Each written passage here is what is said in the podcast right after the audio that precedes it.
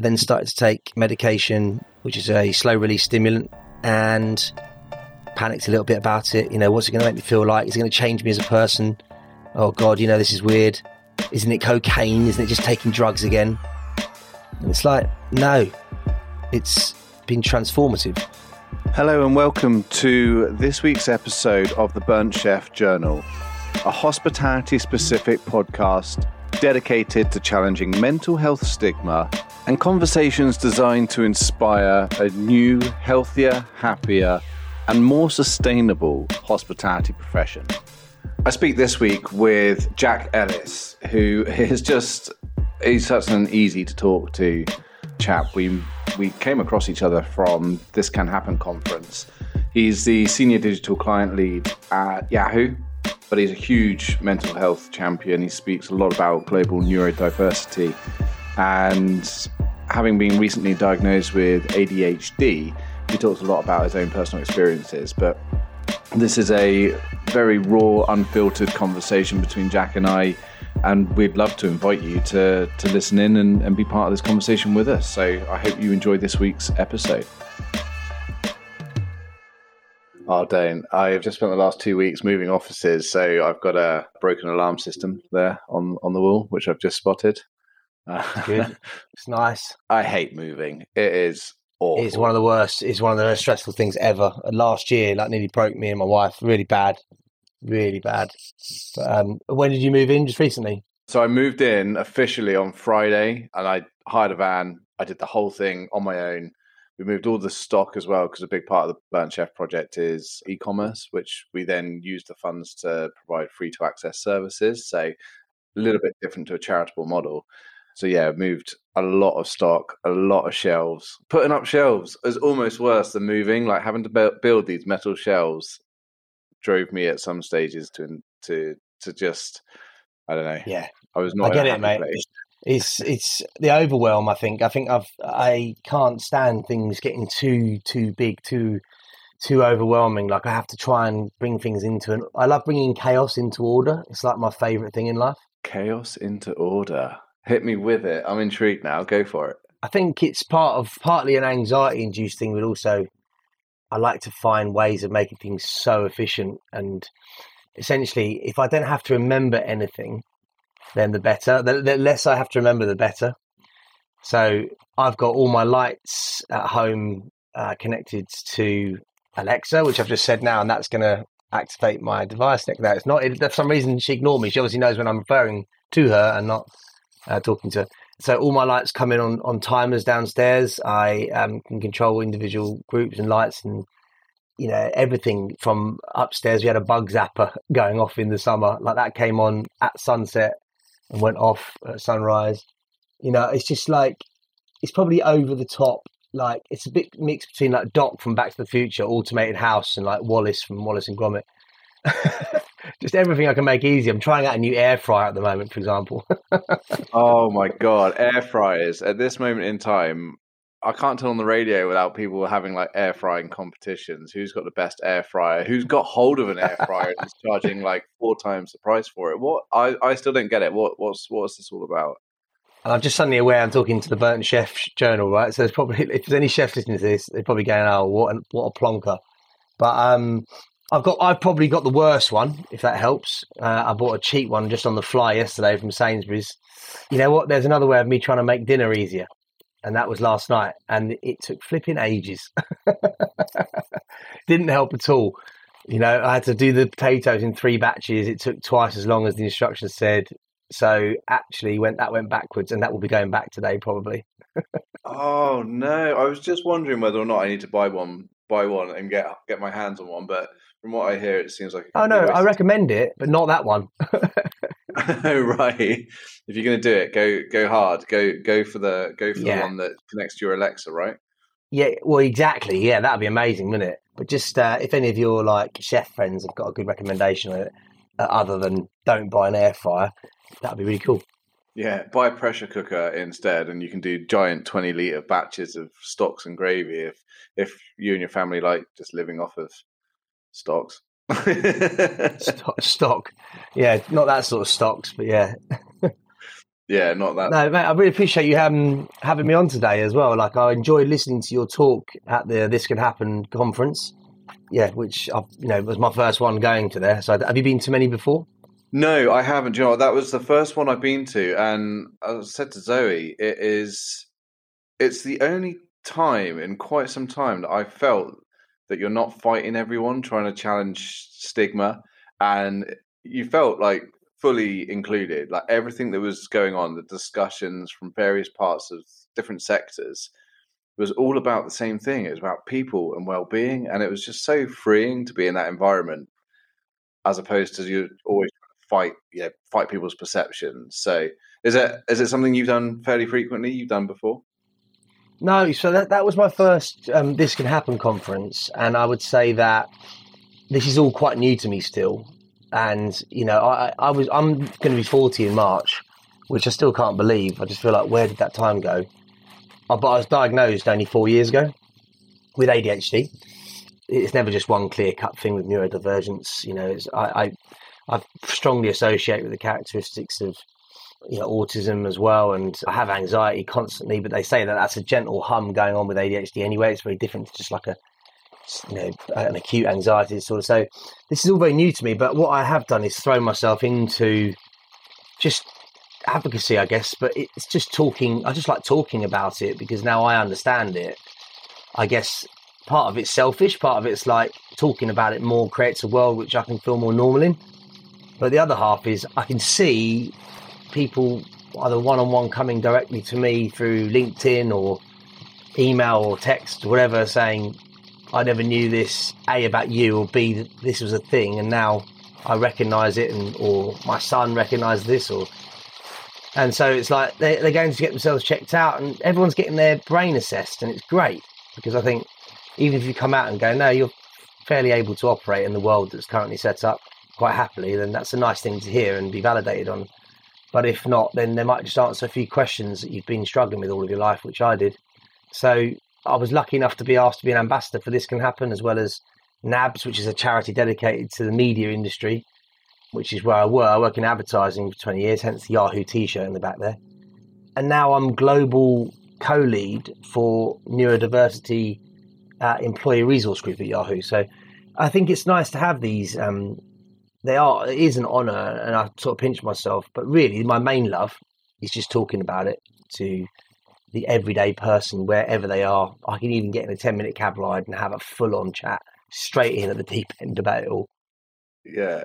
But do you ever find that the, the cabbie picks you up or the Uber driver, whoever it is, and you go, So, what do you do for work? And you're like, Well, let me tell you. And they're like, Oh my God, I wish I never asked. No, no, it is. I, I, I, always let them lead it. So if they do ask that, I go, I'm in advertising. And then if they want to know more, they'll ask more. And if they don't, we just sit there in silence. Some cab riders are sitting there in silence, right? Like normal not normal cabbies. But once in a while, you'll get someone, you know, fully extroverted, wanting to have that chat and get into the deep end. And I'm happy to go toe to toe with anyone on it, you know, and, and it's great. You know, I love, I, I just love sharing my story and seeing how that helps other people piece things together. And every time I talk to someone, I learn something new and, and go, oh, right, maybe I'll, I've realized not to be too sure about everything now. The certainty thing's a tricky one because it just hurts when you realize it might be wrong. So I just now go, oh, that could that could be right actually. So yeah, it's uh, it's been an interesting ride. Do you think that's an age thing, or do you think that's a mental mental health thing? Do you think because it's something that I've I've become more conscious of. I was adamant that I was always always correct, and it's not until in the last few years actually my mind is now so completely open that I spend more time seeing things through other people's lenses than I do my own. That's why I almost now become my default. But what do you reckon that is? Do you reckon that's just the, the fact that we're having these conversations quite frequently, or the fact that we are just, you know, approaching forty? I think I think you're right. I think I mean, isn't wisdom knowing how much you don't know rather than how much you do know. You know, that's how I kind of put it together in my head. Because, and ultimately, it doesn't come from being a sage or like a wise old person. It's just from series and series of errors and painful, you know, mistakes and rejection. And I just think it comes with wounds. I really do. I think wisdom, you actually go, ugh, I've tried to be absolutely adamant and certain about things. It doesn't get me anywhere. It's it's good, to, you know. Obviously, you're certain about some things, right? Like death and taxes, whatever they say. And I just think that it, it, there's a wisdom and there's a an ease in accepting you really don't know an awful lot about everything, and, and it's great to know some things and be able to help but also have to have that air of look i think that worked for me but maybe not for you you know like you check it out test it yourself always get people to test these things i share or make sure you ask that person. I'm not a professional but this is my experience you know just all that stuff. Sounds like a lot of caveating i know but it's not it's i tell you my story it's not necessarily advice but look let's let's try and work out a great plan for you. Mm. i think that's what's so powerful about podcasts as well though isn't it? It's the fact that for me personally, I used to listen a lot to podcasts because I realized that there are other people in the world who, yes, they had different lives, different different journeys, and and different experiences, but there were some certain similarities that you that your being, your fiber, you connect with, and you go, "Oh bloody hell, yeah, perhaps I should, you know, try this, you know, or or perhaps I should try that." And if it works, it works. You know, you don't then go back to that podcast guest and say, "Excuse me, Mister Sports Professional." Uh, yeah, but, yeah you talk exactly. There was a really funny. Um, there's a video with Samuel L. Jackson at the moment doing the rounds, which is really funny, where people are going up and holding him accountable for the roles he played in films. He's flipping hilarious. I mean, I wish I could remember the examples now, but it's just like, but like the, the one I loved you in Jurassic Park, but now my kids are running around with dinosaurs or something like that. Is and it's just like that whole thing you're talking about, farcical nature of holding people to account. It's like take it all with a pinch of salt. There you go. That's excuse the pun for the chef nature of your of your podcast, but you know, it's um, yeah, like it, it, I just think every time I've tried to go, that's got to be the answer. That must be it. That, that's the way it is. All it ends up doing is we spend up too much energy arguing and not actually moving forward. So yeah, and, and like, look, when I I grew up in um, Southeast London, I grew up in a single parent family. We had a really colourful, eclectic upbringing. I would describe it as chaos, which is probably why I spend most of my adult life bringing chaos into order now. There were lots of fun moments, lots of loving moments, you know, feelings of belonging, but also smatterings of absolute anarchy at times and uh, exposure to things way too young. And it caused me to have a lot of problems. I, I think I was born with ADHD. Clearly, I know that now, only four years ago, and that was going to have problems whether I was in a very stable home or conventional upbringing, whatever. It still has its challenges, but what my nature and my nurture were in a troubled place. I think for a long part of my my youth, and there were always house parties at the house. There was drug taking going on, so I naturally got into that at fifteen onwards. Instruction to all those adult grown up things that are way too much for young mind. Saw a really violent horror movie when I was only an infant, you know, because I went around to a friend's house who wasn't particularly responsible. It's like all these things that had a, a family friend very close to us who committed suicide. It was it was just chaos, you know. Um, friend of a friend stabbed up the road from where we live. We grew up in, you know, that sort of neck of the woods. Got really into the into the into the crowd that just enabled this stuff. We're just getting high or getting into trouble with the law. Just on a, just I don't know where that would end really. And then when I was about 18, 19, I started. I just had I had a bit of an intervention from my another part of my family and other friends. I met my now wife Liz, who I never thought I'd meet, uh, get married and all that back then.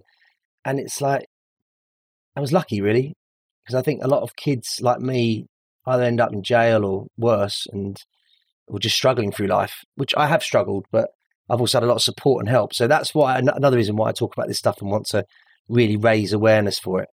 But you know, misdiagnosis all along the way. This isn't. I'm not somebody who who hides behind a wall with this stuff. I've tried to get help. I've tried to take medication. I've tried to get seek counselling. I've done CBT. I've done all of this, and you realise when you're diagnosed with ADHD that you can't just counsel somebody out of that. It's like you're trying to operate in a world which your brain isn't.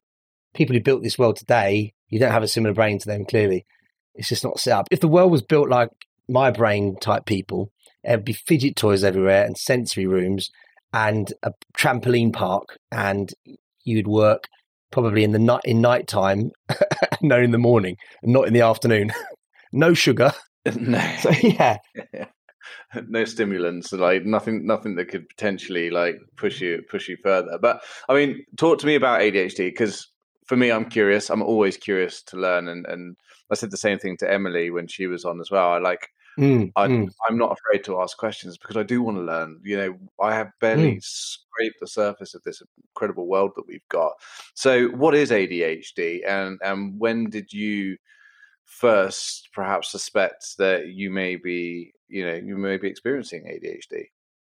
Well, ADHD, I think everybody now knows stands for attention deficit hyperactive disorder. And I think quite a, there's a growing number of people who are arguing against that description and wanting to change that anyway because it has negative connotations and it's you know, deficit, for example, when anyone knows with ADHD that once you get hyper focused and fixed on something, then you can, you're, you're the black belt in attention at that point. Nobody can take your mind off it. So it's not really quite helpful in terms of description, but that's what it is. I didn't. I knew I had it when I got told by a psychiatrist, but everyone else obviously knew I had it. If you know what I mean. And I just thought ah, I just, I just couldn't, I just couldn't work out why I didn't fit in the world. Really, everywhere I've worked, everywhere I went to school, I was always the odd one out. Just didn't quite operate in the same way or tick in the same way. I was very fidgety in school. All my reports said the same thing. He's brilliant for ten minutes and then he goes missing. Sometimes literally, you know, and annoying other people or distracting or trying to make people laugh, kind of thrill seeking, really. So then that pushed me back a bit. But I've always been very bright, I think. You know, I've only just recently been comfortable enough to say that. But it's just that's what school did. And then eventually, because of the environment I grew up in as well and where I lived, I took all the fruits of, available to me and, and just spiraled out of control, basically. So that's what that looks like. And even when I started to become stable in inverted commas, and, eventually I settled down, I didn't think I would, and very lucky to have my best mate as my wife, and she's just been a real rock to me. And we have three daughters, and I just love being a dad. It's the best thing that's ever happened to me. But uh, even through all of that, other people would say, "You've got your ducks in a row. How can you still have problems? Right? Just be grateful for what you've got. All this sort of stuff." And they are right, by the way. I'm not saying that in a sort of vindictive tone, but it's like at the same time, if I could give you a taste of what's going on in my head, you know, you might understand. And it's, I just slipped out of control again. So I went back, I, I relapsed about six, five, six years ago, back into um, taking drugs and getting drunk. And I was trying to escape basically. I was scared of responsibilities. I was scared of going home and not being a perfect dad. I have very high expectations of myself. I'm actually a brilliant dad. And a lot of people will say that about me as well. And I love my kids. And it's difficult to say good things about yourself sometimes, but those are things I really pride myself on. I, re- I read to them every night. I take real pride in raising those kids and I love it. But I started to really struggle and I started to feel that pressure. And I just thought, right, that's it. I'm going to get drunk and, or, you know, just go missing for a bit. You know, it was just, it was like a hideaway. It was like a retreat escape. And of course, if you've got everything sorted, you wouldn't do that, right? So I just went again and again trying to understand with the doctors why does this keep happening? Why do I keep relapsing? Why do I keep having anxiety or panic attacks or con- hyper focusing on having a specific illness or you know not fitting in certain areas?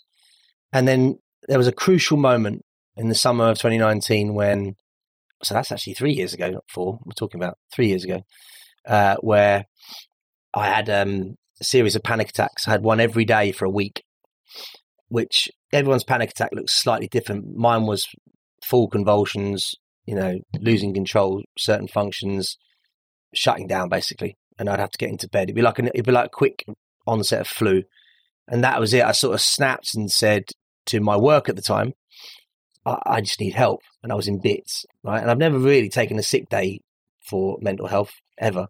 It's only been two times, and there were real crisis points. And this is another thing we talk about later on, but like crisis we must try and avoid. So I, uh, my work at the time just went, right, whatever you need, go and see a psychiatrist, go do what you need. We're going to pay for it. And it was amazing. And my mental health first aid at the time, Laura Andrews, shout out to Laura, a wonderful person, a savior, you know, an angel on the ground, right? It was incredible. And she just went, just go and do it. And so I got in front of a psych for the first time ever don't know how I've evaded psychiatrists all my life, by the way. Child psychologists, counsellors, CBT, done a lot, completed it, got the t shirt. psychiatrist looks at my reports, looks at the report the NHS were doing about ADHD, the, the conversation that they had with my mum about my birth and my upbringing. And he just went, You've got ADHD. Clearly, so obviously. And it was like, Right, I guess I kind of knew that. And he was like, So what are you taking? And I was like, I'm on antidepressants. He was like, Whoa, you need to get off those straight away because that's the serotonin, SSRI, serotonin reuptake inhibitor, right? And not everybody with ADHD needs more of that. You know, it's good for maintaining like and getting rid of anxiety, but you, I was on quite a high dose because that's what they thought I had the NHS. And I'm not knocking the NHS, by the way. I think it's a wonderful resource we have. It's just the specialist stuff. If people can access specialist psychiatrist treatment, I recommend it. If you're relating to what I'm talking about, so withdrawal, awful. You know, difficult coming off that during lockdown. This was as well eventually because I eventually started medication at the end of the year, and then March came around. And yeah, as we all know where we were then, but I then started to take medication, which is a slow release stimulant, and panicked a little bit about it. You know, what's it going to make me feel like? Is it going to change me as a person? Oh God, you know, this is weird. Isn't it cocaine? Isn't it just taking drugs again? And it's like, no, it's been transformative. One of the things people think is if you give too much stimulants to people with ADHD, they're going to go off the rails. It's like actually slight paradoxical nature to the brain. It's like coffee's not even strong enough. You need these ones to just level you and help you concentrate. So it's helped my career, it's helped my relationships, it helped me get hold of my impulses because I was addicted to food at one point, so I ballooned in weight. Because it's like, well, if I'm not taking drugs, do something else. Because that's you know, it's kind of looking for that balance, and it just helped with the balance. So that's uh, that's the long story. And now where I'm at now is yeah, talking about it a lot. Grateful to be able to have these platforms, but I'm still on a journey myself, and I still have more to discover about my brain and how I can help my own kids and and, and people around me, and and just just try and yeah, let's start break. I just love smashing taboos, basically, Kris. It's just the best thing for me, uh, I think, because there's been too many, hasn't there? Yeah, yeah, hugely so. I just, I'm sorry, I'm I'm captivated by what you're saying because there's so many elements of that. I'm just like, yeah, I, I, I feel you. Like again, different journeys, different upbringings. You know, I was brought up in Bournemouth, completely different, but there's still, you know, I'm still a human being. I still get those uh, those urges and impulses. You know, those times where actually there is too much on on your plate, and you go, I just want to just just disappear like that urge, yeah. that absolute yearning just to go. Just, I, am just going to book a hotel in the arse end of nowhere for three days and hope that no one knows I'm missing anything. Just because, I, yeah. like that, almost escapism, right? Like your caged animal. That's mad. I mean, thanks, thank you for sharing because that's ah, pleasure. Yeah, resonates with me. It resonates with a lot of other people. So, in terms of treatment for for, I, I don't like using the term treatment for ADHD. I mean, you were born with ADHD and how, however it is defined, but you were born like that. You're, you're a human being and you have that's that's you. That's part of you. It makes you up. So does it need treatment? Mm, mm, it's know. a difficult one. That one. yeah. I mean, what would you say? Well, that's the certainty thing again as well, isn't it? Because I think when I started taking it, I think whenever I like something or something works, I'm biggest. I, I, I'm in sales, right? That's what I do for a living. It's and I shout about it, make sure everyone knows it's brilliant. And it's like it's just one of the things I keep doing, and I suppose you need to be more discerning that. But yeah, with the medication, I did the same thing. I was like, this is brilliant. It's not for everyone. I wouldn't recommend it. You know, I'm not a doctor, so I can't. But like, this is what it did for me. But you know, like with everything, there's there's a there's a downside as well, and I guess I get you know some tension in my legs, and I feel a bit highly strung sometimes, and so it can be a bit wrought and a bit tense as I'm as I'm being treated. But you're right. I think in an ideal world, we'd have a world where people wouldn't have to be medicated to keep up with the norm or, or keep down with the norm, if you like, because it helps me mellow and concentrate and focus. And unbridled ADHD can be. I mean, look, I, before I was coming on this podcast, I was looking up chefs with ADHD, and I came across Heston Blumenthal, and he was talking about how he could. It makes him brilliant at what he does, but also you know, he might be difficult to live with in his own words. And it's like, yeah, we can be, we can come alive at night. We can wake up. Like, it's my wife's birthday today, for example, and she's not very well, but we still kept the tradition that I've started, which is wake them up with blasting Stevie Wonder's happy birthday out of every speaker. And the kids all marching in, in time to it. surrounding her with gifts and love and hugs and whatever. And um, you know, it, it's just a bit like that. It's like, come on, let's do something else now. Like, let's be spontaneous. Let's go in here. Little bit rebellious nature sometimes, I suppose. Like to push boundaries. So yeah, I think it's a difficult one, Kris. But at the moment, the world's the world's not going to necessarily. And when I say the world, I mean society and specifically my career and business and, and that. We're changing it day by day, rather, and it's not gonna. It's not gonna. It's not going to happen overnight. It's not going to maybe not be changing fundamentally in my lifetime, but we know that the current setup in schools or it doesn't work for everybody. The current setup in workplaces doesn't work for everybody. I champion different ways of passive learning, for example, passive listening. So I always do a, hashtag on LinkedIn, keep your hands busy every Sunday and put some fidget toys up that adults might want to play with, you know? Because if you're sitting in a boardroom, how many grown ups are sitting around that table fiddling pens or clicking the end of their biros? There's a reason for that. And it's like, why not? We just create that's really quite, smart executive cool. fidget toys like that. Yeah, yeah, yeah. We've got just started um, with our well-being packs. One of the things we do is like a, a journal. Uh, we call it the Mise en Journal, but it's basically a, a, a, journal. So you can write down your, you know, your thoughts, your feelings, your aims, your aspirations, your gratitude.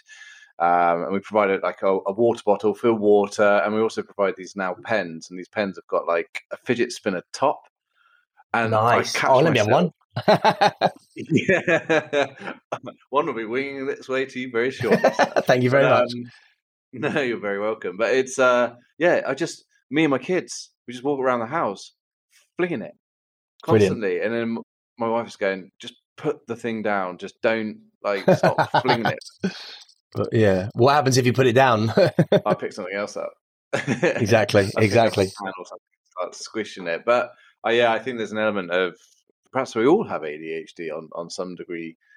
But it's difficult, isn't it? It's like the same thing as mental health. You can't.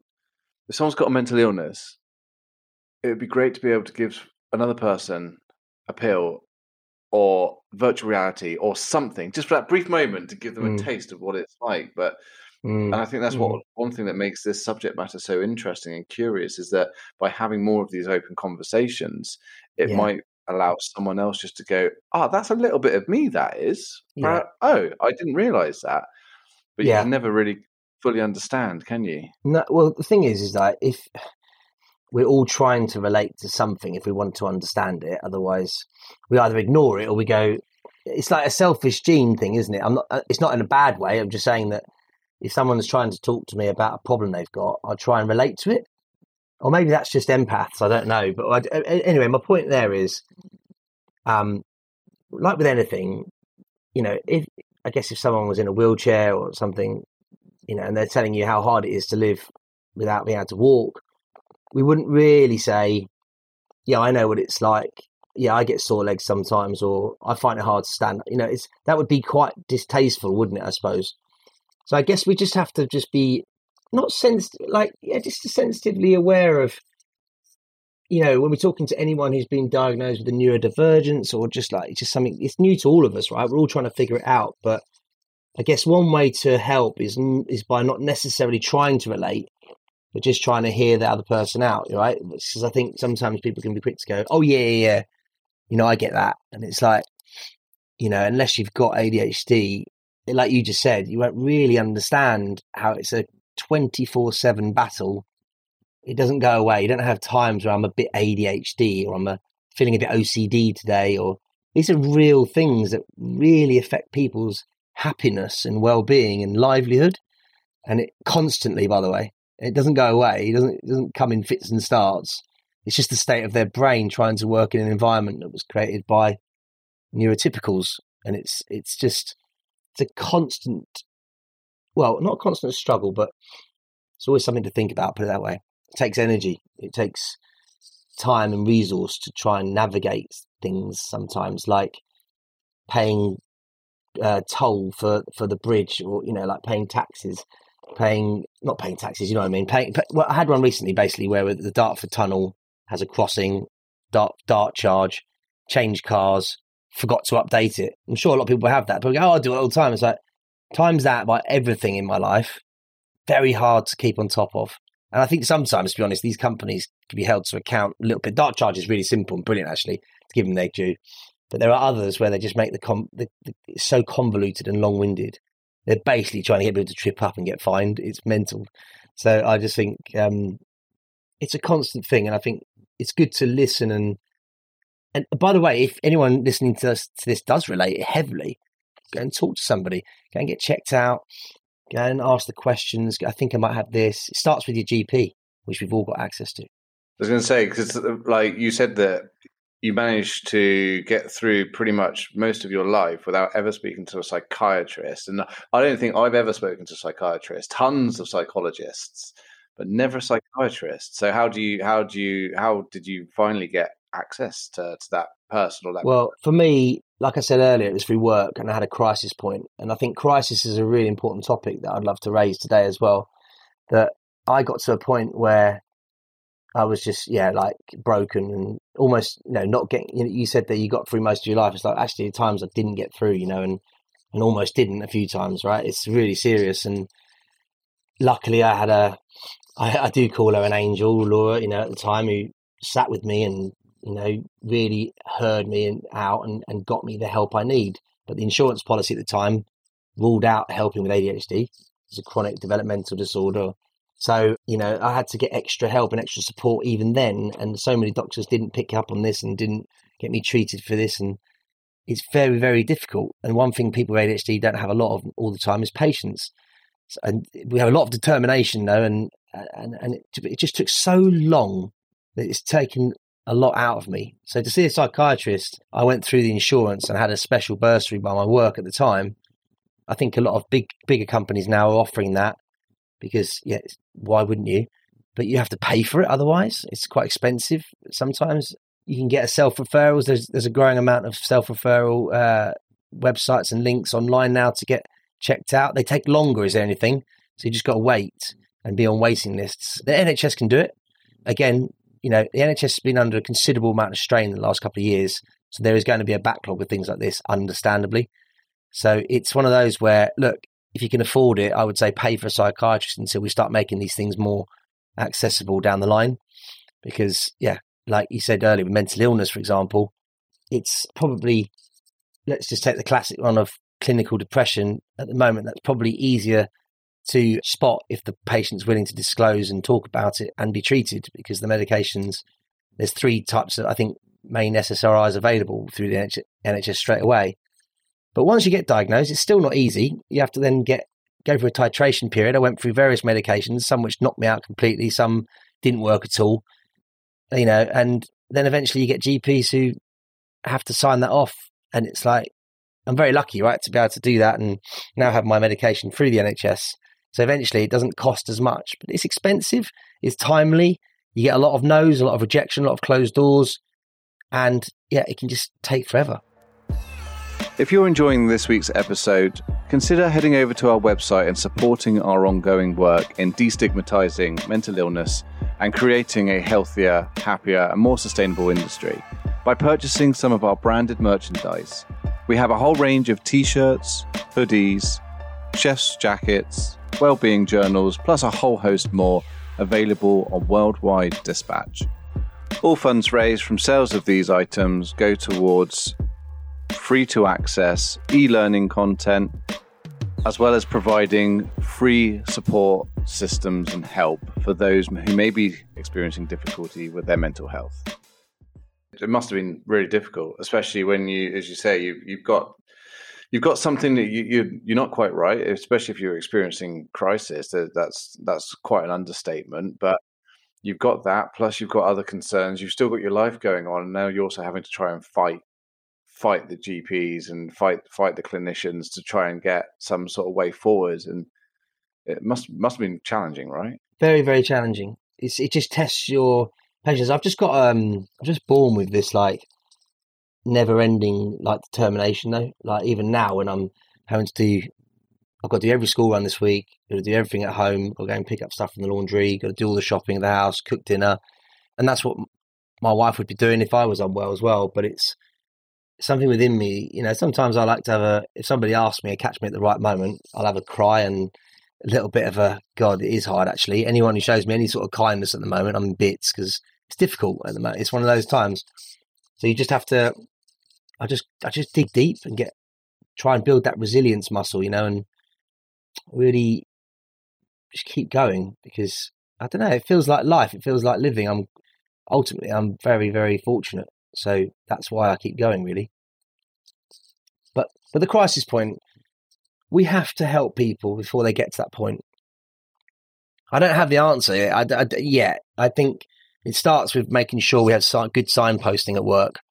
And if you can't have a mental health first aider, then literally signpost intranets in your offices.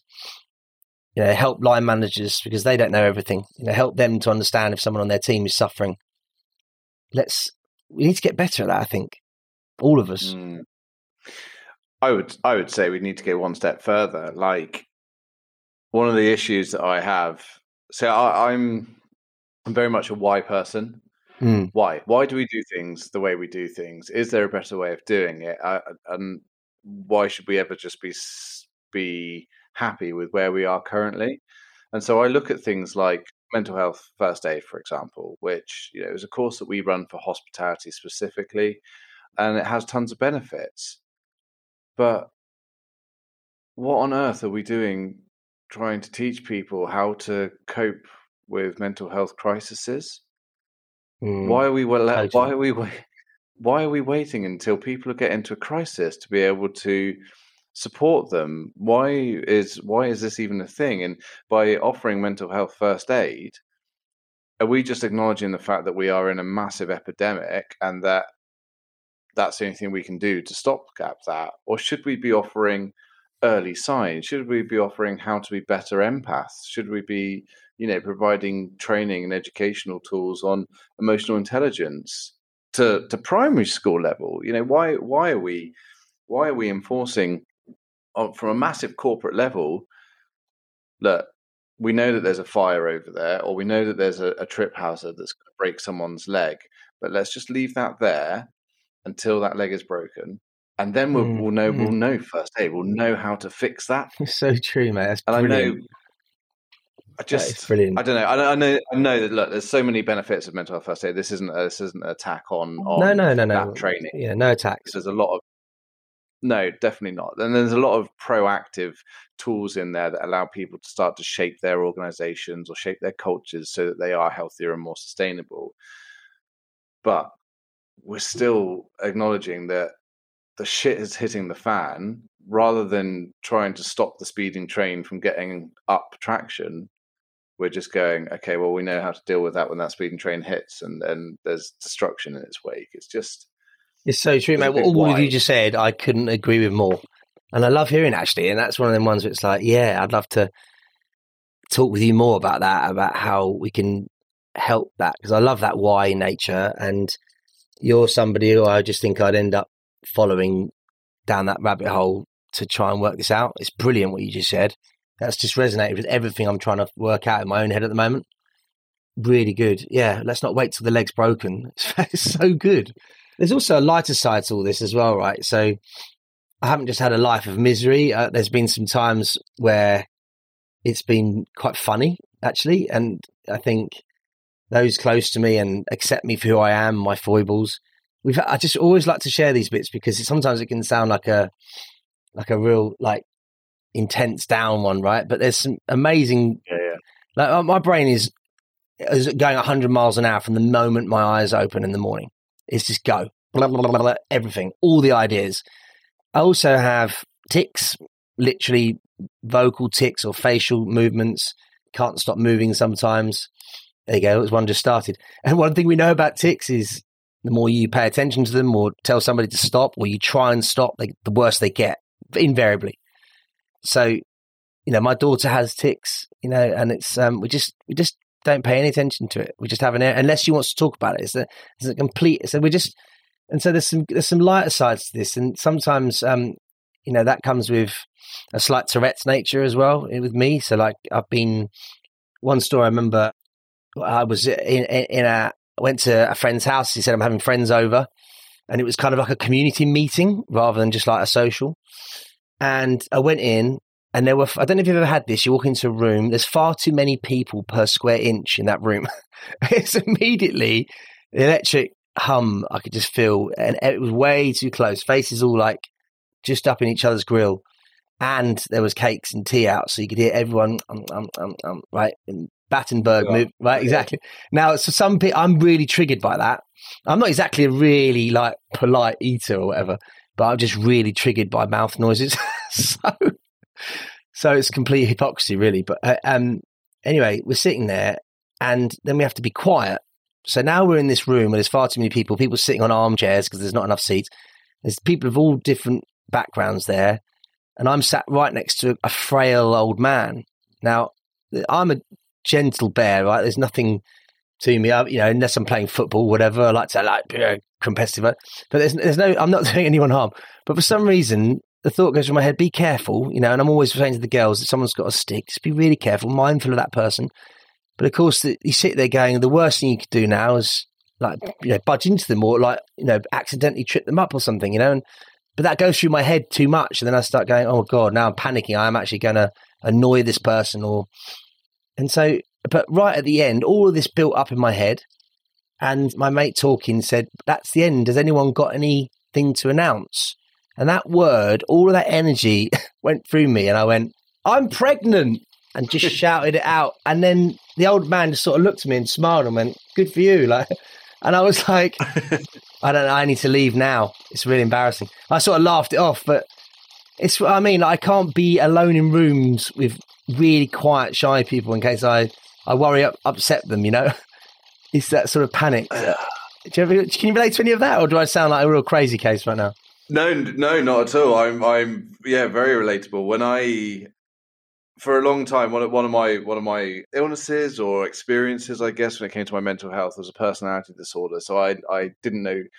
I think uh, during your adolescence, you, you quite firmly, or sometimes if you've got good, I don't know uh, what what what defines good, but like for example, my eldest daughter, she's ten. She's defined herself. She knows who she is. She walks through school with her head up high. She's confident. She's wearing what can only be described as a tea cozy on her head at the moment because that's what she wants to do and that's her style and she's vibing with that and she's she's owning it right i didn't learn any of that i was very much like i spent a lot of time having thoughts that perhaps weren't not even socially acceptable but m- more like conversationally acceptable. Like a random thought would flit into my head. I'd be like have you ever looked at the way that like that particular dress looks? It just looks like a penguin. Like, Yeah, like that's the sort of you know it come into so relate to that. comes into your, yeah it comes into your head right? And you say it and people go what the fuck? Well they Yeah. try and tell a story try and tell a story and the entire time in your head you're going god you sound like an absolute idiot oh my you're, god. you're, you're going to completely and utterly balls up this punchline. So I, I, I get it. And it was for many, many years. It wasn't until I, I completely and utterly went down a complete self sabotage black hole. I was like, I don't belong in this world. I just don't fit in. That I suddenly realized that the better you are at owning that, that, those quirks, those thought processes, and people go, God, I don't get you. And you're like, no, that's completely cool. I know that that sounded weird or that behavior was a little bit, you know, perhaps not acceptable, but that's me and I'm not going to hide it or shy away. I found that life has suddenly become a little less challenging, a little bit easier, but you know, it did take a breakdown at the age of 28 to get there. So, so I, I get it. I resonate with you. I, I get, you know, for me, like you're talking about that that man and the stick. My thought process was, oh God, I wonder what happens if his stick got kicked out. Yeah, And, and I, I exactly. wouldn't be. It's the same thing you you get know, when you're standing on a bridge and you don't, you know, it's not you're not feeling suicidal, but it's like imagine you jumped and then your then your legs start getting twitchy. You get that as well, All the literally. all the time all the time and like again I, I, I i'm in myself yes i'm incredibly stressed and overwhelmed it's taken me weeks to get this call booked in with you and to talk ah, to likewise, you man. It's, which I again, understand. Yeah, i'm apolo- apologetic for but and i'm not i'm not i don't have suicidal tendencies at this at this moment in time and this stage in my life but i do you know driving back from birmingham the other day i was like i wonder what happens if i just twitch and and my Yeah. car veers off the road now and yeah, and and it, it comes in and it goes out and it's Yeah. not impulsive and it's not something I want to do. But I do have those sort of thoughts quite frequently, like, oh, like, wonder what happens if I did throw myself on top of the shard. Well, how long will it take me to fall to the bottom? Oh, like, will I get cold? But I think I think it's it's it's good that you're saying this, and I think it's cathartic also probably for you as well. But it's the re- you're a why person you said earlier, right? You, you can't necessarily switch that off all the time. You can't always make sure that really awesome curiosity you've got can only be in really positive things all the time because that why thing can sometimes be like so like once I made a really nice pudding like dessert and it took me hours to make it. It was like one of those really fancy ones for Christmas. And I looked at it and I thought, what if I was just to ruin that now? It looks amazing. I'm taking it round to friends. I just put my finger right into it and, I, and it was like, oh, that's ruined it now. So I had to do the top all over again. So that's where it was like I let the impulse win. Not the, you know, in that sense, but not always impulses, but it's just it, that what if moment isn't always going to be always productive and you know, game changing and pioneering and entrepreneurial. Sometimes they're just ridiculous. I just think, by the way, I think all you're saying there, the word that comes to me is acceptance.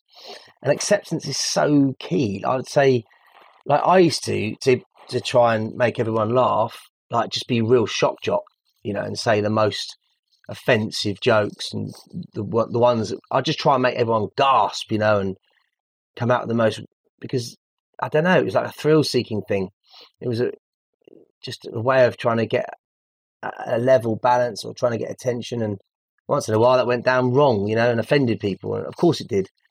Um, there's also been some real funny times as friends in the pub just having a laugh about odd cheeky thing, and that's fine, right? It's we're not hurting anyone. But um, one other time that comes to mind, we were in a big company, all hands. You know, there's about 200 people sitting there. CEO comes on stage, goes dead quiet, right? And I'm about two rows, I'm second row, and I just go, Pardon? Mm. like that. I make a honk noise with my throat because I've been doing it a lot that week, and it's like the whole fucking room just like, what? And like the guy, the guy at the front just sort of went, everything all right there? I could have died. Like I could have like swallowed me up. That was not to try and get a laugh or try and get attention just the silence just killed me and made me do a, funny noise. And I just think that's quite, I think, a bit more of a light-hearted example of, of, of living in my brain. It's, uh, I, I, I hear you. I hear you, and I wouldn't. I don't. I mean, Christ, I've never, I've never spoken to a psychiatrist to find out if I've got ADHD. It's, I. Do you find that in so, social situations, then when it is quiet, that sometimes you feel compelled to fill that and just talk yeah. and talk and talk or social situations if you are in a social like i was in a kitchen sunday for a fundraiser with some incredible women in birmingham so shout out to to those at the wilderness who did who did that event but I had to stop myself. I was like, because I said I was going to leave, and half an hour later, I was still there, and I was talking and talking and talking and talking and talking and talking. I could feel myself getting all het up, mm. and, and I could feel like my adrenaline pumping. And I said, I'm going to have to go now. I said because otherwise, if I don't actually put my feet into action, I'm never going to leave. do you find like do you find yourself in situations where you're just constantly talking? Absolutely, and if I'm given free reign to, I won't stop until someone sort of says, and then I'm then my rejection dysphoria kicks in and goes, "Now let me get there before you." Actually, I should probably go. So it's just complete mess. But like, I'll talk if people want to hear about it, and uh, hopefully pick up on the signs not to when when it's time to stop. But I do butt in sometimes and talk over, and now I'm overly conscious about that and overthink that so yeah, and I'm always overthinking things as well and how that went across. It's just yeah, it can be it can be really stressful and upsetting as well at times, right? It can be really funny, but also just like, like every situation I leave, I'm gonna I'll be overthinking and ruminating about how that went down, or I hope I, I fit in in that situation, or so yeah. It's life's full of of, of colourful moments, and but I like the way I see the world now, and I like the way I'm I like the way I see the world, now, if that makes sense, because I've always seen the world in the same way, but now I embrace it. I accept myself. You know, I've kind of put to the past the bad things I've done and the things I feel ashamed of that clearly my condition was at the root of. I take responsibility for my actions, but at the same time, it's now like trying to move forward and uh, accept that, you know, for example, I don't see, I respect people in leadership and I don't have a problem with authority, but I don't I see the world in quite a lateral way, I suppose. That's the right way to put it. So I'm talking to a CEO, I'll give him just the same, or, or she the same amount of respect as anybody, uh, someone greeting me at the door in the office, or who might be um, cleaning our offices that day or, or, or see on the street. Doesn't matter what your job is. I see everyone's got a value, and I, it's not like an overworthy point. It's just yeah, just because you're super CEO, loads of letters after your name. I love to hear about your life, but I also want to hear about the person who's recovering drug addict who can't get a job. I want to hear about their life as well, and it's just yeah. Maybe I should start my own podcast, Kris. Do you know what? I think I think hang out with Jack or you know some something on a weekly basis to hear. I I think so. I think you heard it here first, guys. You've got to follow Jack and sign up to his podcast. But I think it's it, it, these sort of conversations. Like, I wish that when I was in my teens, that more like podcasts as a format existed, and perhaps not mobile phones didn't come in. But you know, I wish that I I could have a conversation or could listen to someone else's conversation where they were like, "Oh my god, you have thoughts like."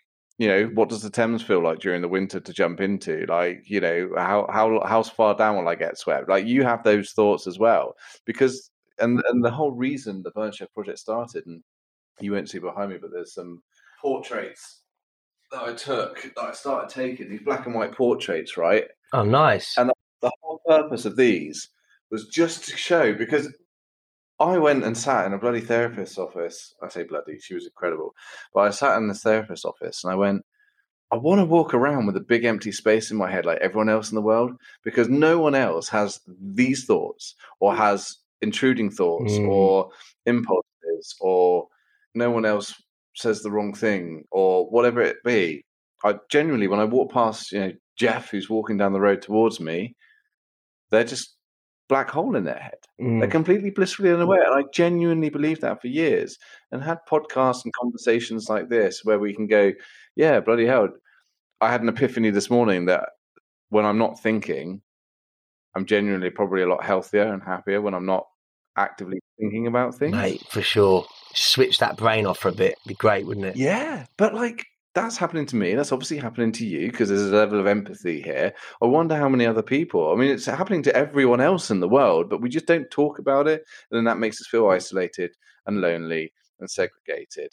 When in fact, actually, so many people, and going back to your point, it doesn't matter what your position is. It doesn't matter. I couldn't I couldn't care less. You're a human being and what I what I know now quite acutely is when you walk into a room or a meeting or a Zoom call with me, or you come into work, whatever it might be, you've had A, thoughts going through your head prior to walking in, B, you've got a life, C, like there's a whole load of events that could have happened to you or for you or with you or against you before you get into that room. And as a result, I'm interested to learn. I, I'm I'm accepting of that, and I want to feel empathy from that situation. It doesn't matter if you're if you're bloody Mark Zuckerberg or if mm. you're you know, the lady I'm going to go down the road and who's going to make me my lovely sandwich. We have a laugh, we have a joke, you know, we we have a conversation. I genuinely ask her how her day is and how she is.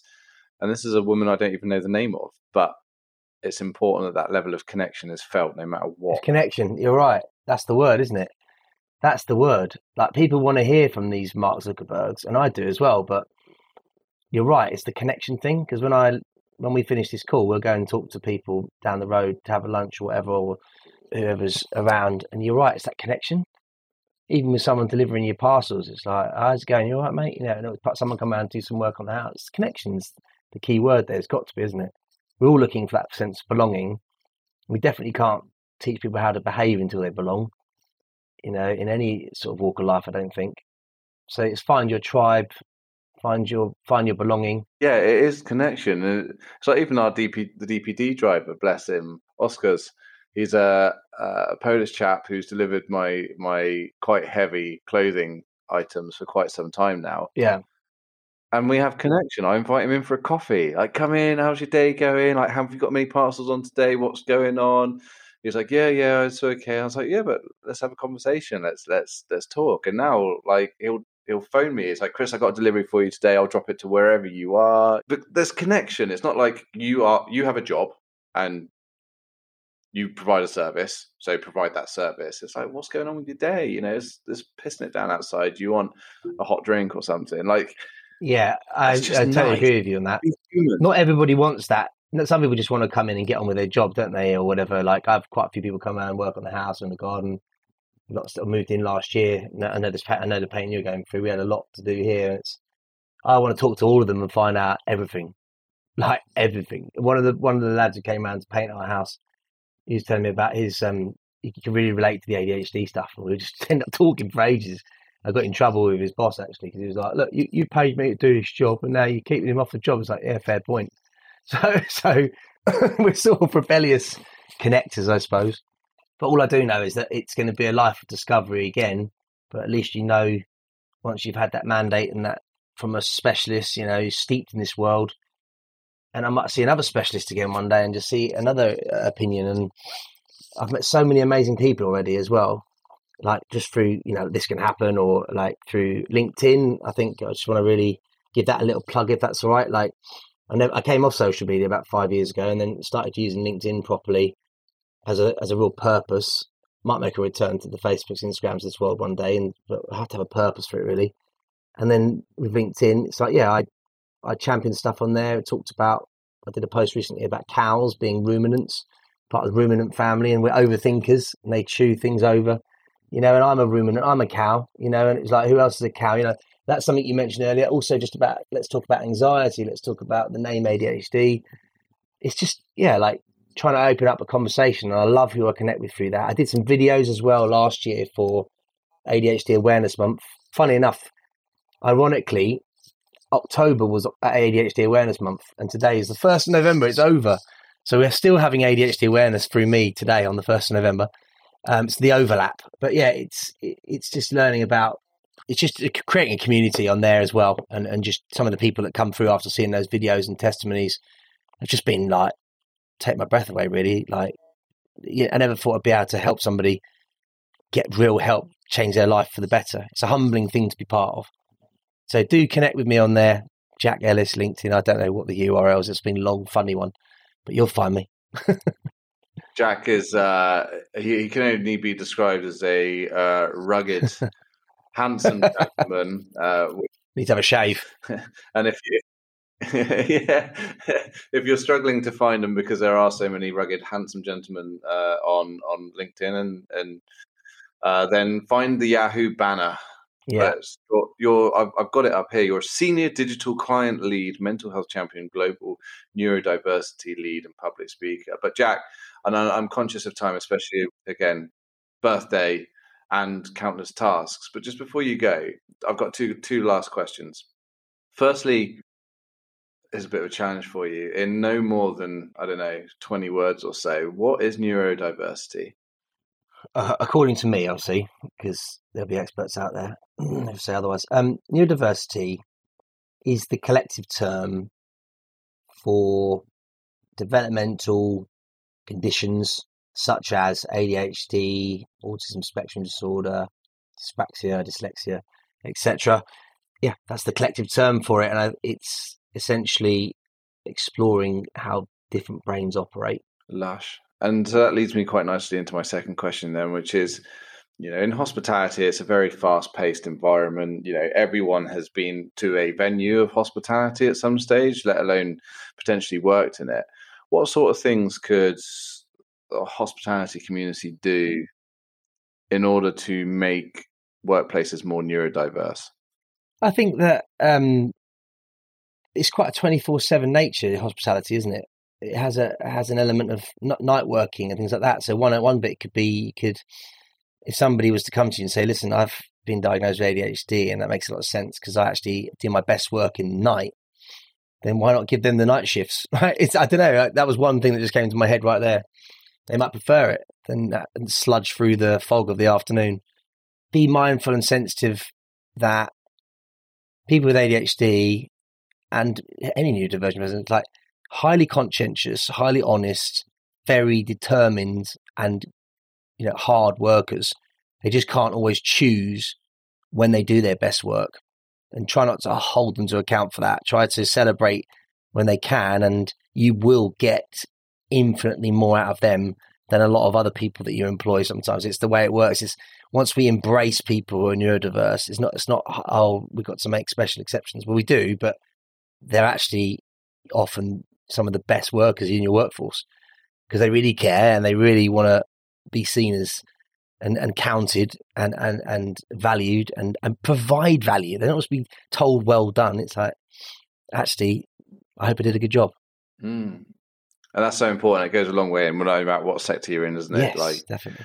a well done. Look, yeah, You know, I've I've seen your contribution. yeah. Encourage and be be be, be a bit sensitive. You you're not you know you're not going to get you're not going to have to mollycoddle these guys. It's just like just tread carefully a little bit about it if you don't understand it all. But trust me, when you get them harnessed, they'll be some of your best workers. Mm, I love it. Love it. And any final takeaways for any of our listeners in terms of life lessons that you've learned or any key profound moment that you want to leave our listeners with that will make them go, fuck, yeah, I hear you. I guess um, not not really anything too profound, but I had a pretty profound couple of experiences growing up and saw things perhaps too, you know, when mine was still growing phase and everything else. There is a road to recovery for anyone who feels stuck in addiction or stuck in uh, a world they can't get out of. It's just the, you know, if you're telling yourself, just the nature of my brain. You know, remember, I don't know everything. Everything I've said in this podcast comes from hopefully that wisdom point of view, which is I'm, you know, I'm still figuring this out for myself. Go and test everything I've said. But what I can tell you is that I was in thick mire at one point and I came out of it.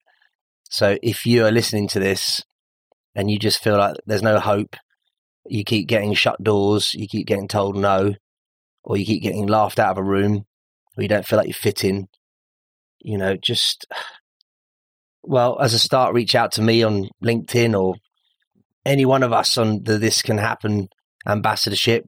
Reach out to your workplace. If you don't have a workplace, let's try and figure it out because I was in that place and I'm now not in that place. So there is a road out. I think that's pretty profound. I hope so. Nailed it. I mean it. I mean it all. Um, yeah, mate. Thank you so much. You're very, very welcome. Thank you for joining, and thank you for sticking with me as well. Your um, your persistency paid off, and yeah, unfortunately, I one of the things that you you've mentioned a few times is how we get locked onto certain things, and I'm very much a magpie, so I'm like, oh, let's do this now. Let's do this. Let's do this. Let's do this. And you go, mm-hmm. oh Christ, I've well and truly. You were talking about stress containers and mental health first aid training. My my my capacity box is very much overloaded, and so I'm very pleased that we had this conversation today. And I appreciate you taking the time out on what is a very important day and also a very busy day for you. So thank you very much, Jack. Cheers, mate. No, it's an absolute pleasure. Honestly, I try and make space for these things, and I'd love to catch up with you more as well, Kris, outside of this podcast and hear a bit more of your story as well. Yeah, for sure. Thank for you sure. for having me. We'll get a coffee in the coffee in the in the diary, or perhaps a herbal tea. Perhaps. Yeah. Love it. Cheers. Thanks so much for having me. I appreciate it. Speak to you later. Cheers. Cheers. Bye.